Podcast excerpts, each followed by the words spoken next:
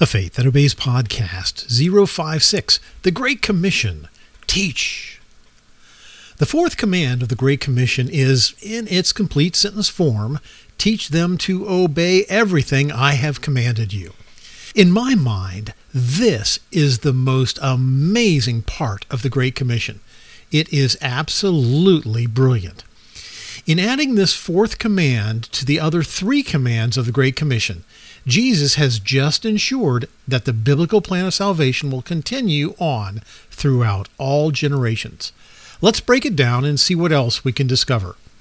The first word is teach. This means sending information, passing knowledge, communicating enlightenment. It's a drawing toward knowledge and wisdom. Now, carefully notice the apostles were not told to teach the people everything. They were told, teach them to obey everything. This is interesting. Jesus introduces obedience. Obedience is response, and it is always intrinsically linked to a command.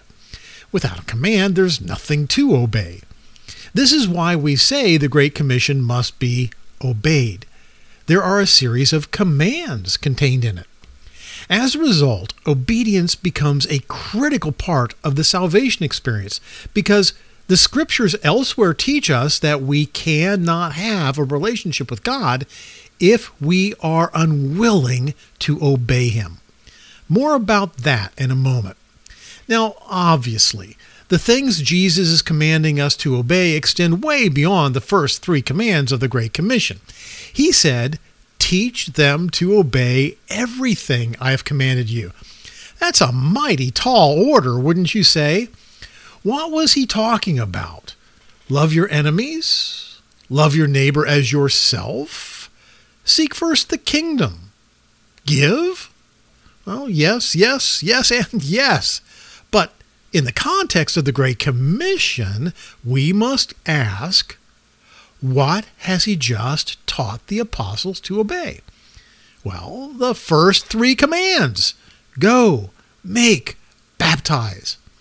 When Jesus says, teach them to obey everything, that by definition includes everything he has just finished saying. And they should teach it exactly the same way he taught them. No one has ever been given a license or authority to change anything in the biblical plan of salvation. Have you ever played the game Telephone? It's a fun game, even for adults. The game is played by getting 15 or 20 other people together. The leader whispers a fairly complex sentence into the first person's ear. The first person then whispers it into the second person's ear, and the message gets passed on from mouth to ear for 20 generations. It can be quite hilarious when we hear the final presentation of the original sentence. Things can really change and get messed up.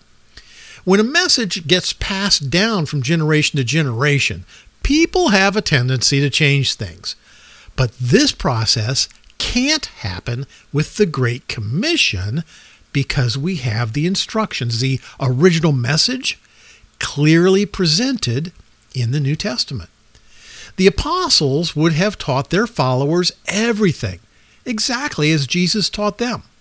They taught their students the four crisp commands to go, make disciples, baptize them, and teach them to obey everything.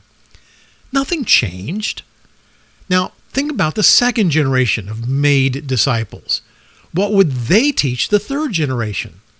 Well, the third generation is taught to go, make, baptize, and teach.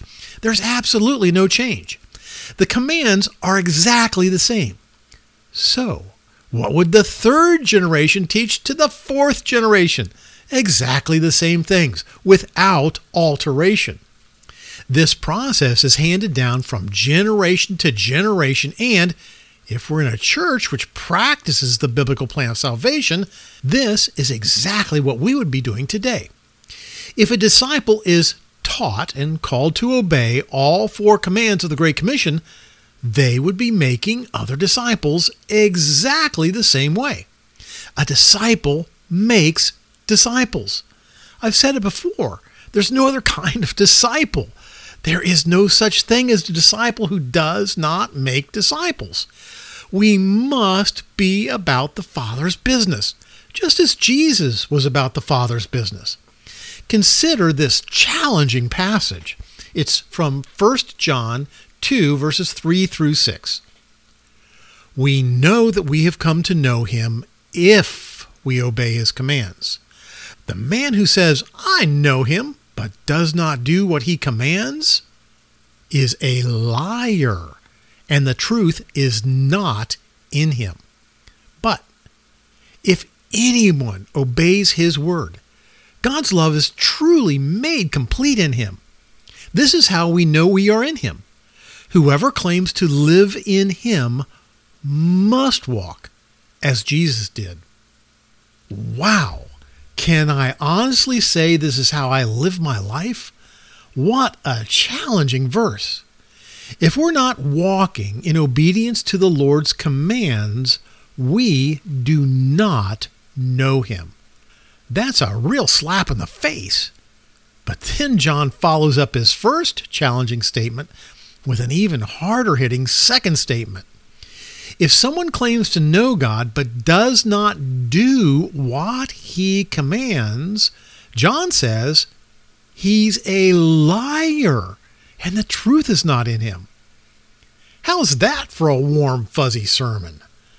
Folks, we must walk as Jesus did. That's what the Great Commission ensures. And this is why earlier I said we cannot have a relationship with God if we are disobedient. The thing that makes this fourth command of the Great Commission the most amazing command to me is the way it brings together the other three commands and wraps it into a little nice package and then sets it up as an eternally repeating loop. If we are in the loop, our walk should never change. And yet, it has. Who really teaches this? Who really obeys this? Who takes the Great Commission seriously and practices it to the best of their ability every single day? Who has set their heart on seeking and saving the lost by using the pattern of the Great Commission as opposed to some other well meaning man made plan, such as the sinner's prayer? When was the last time anyone asked you, Who are you teaching? Is there any accountability whatsoever for these things in the church you attend? What's happened in the church today? Many churches know the Great Commission well, but tragically teach it as a goal or an ideal. They don't really practice it or hold their members accountable for it.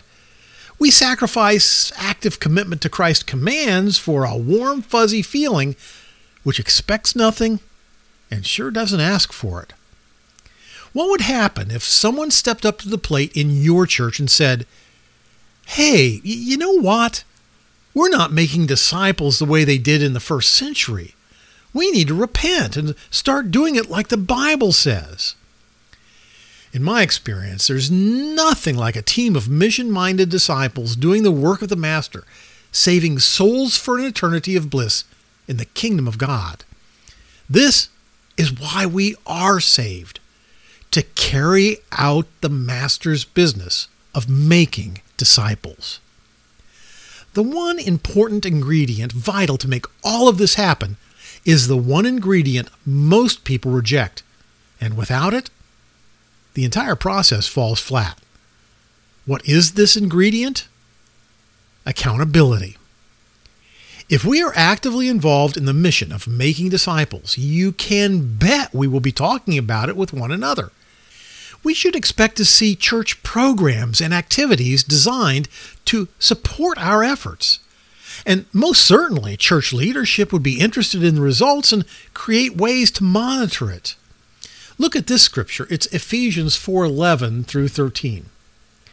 It was he who gave some to be apostles, some to be prophets, some to be evangelists, and some to be pastors and teachers to prepare God's people for works of service so that the body of Christ may be built up.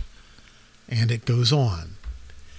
God gave us leaders to prepare us for works of service which build up the church, both spiritually and numerically.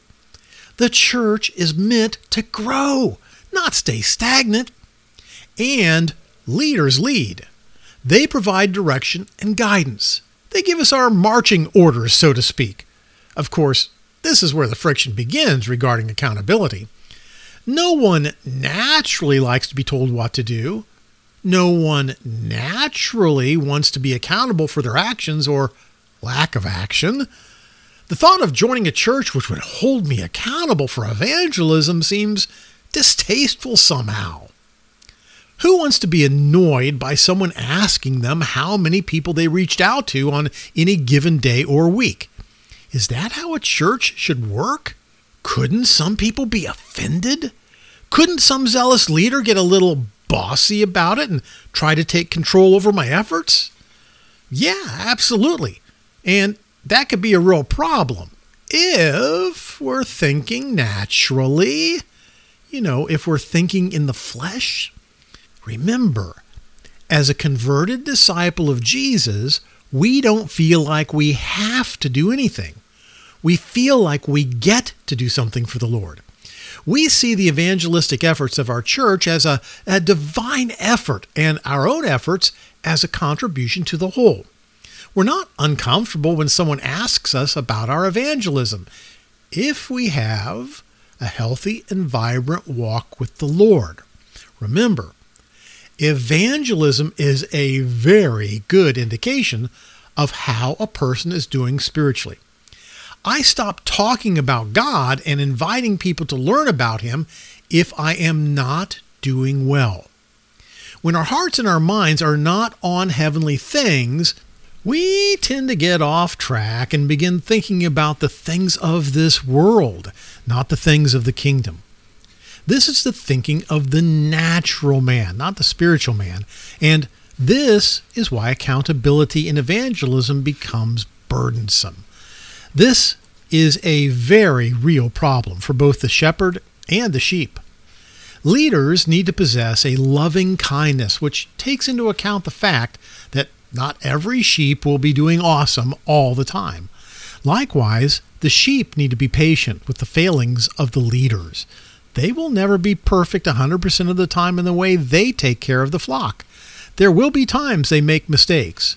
So, is there a way both the led and the leadership can share in a win win experience? I think so. In fact, I think the answer is staring us in the face. We don't see it because we forget the rest of the Great Commission. We'll talk about that next. Well, thanks for listening. Join the argument at www.jointheargument.com.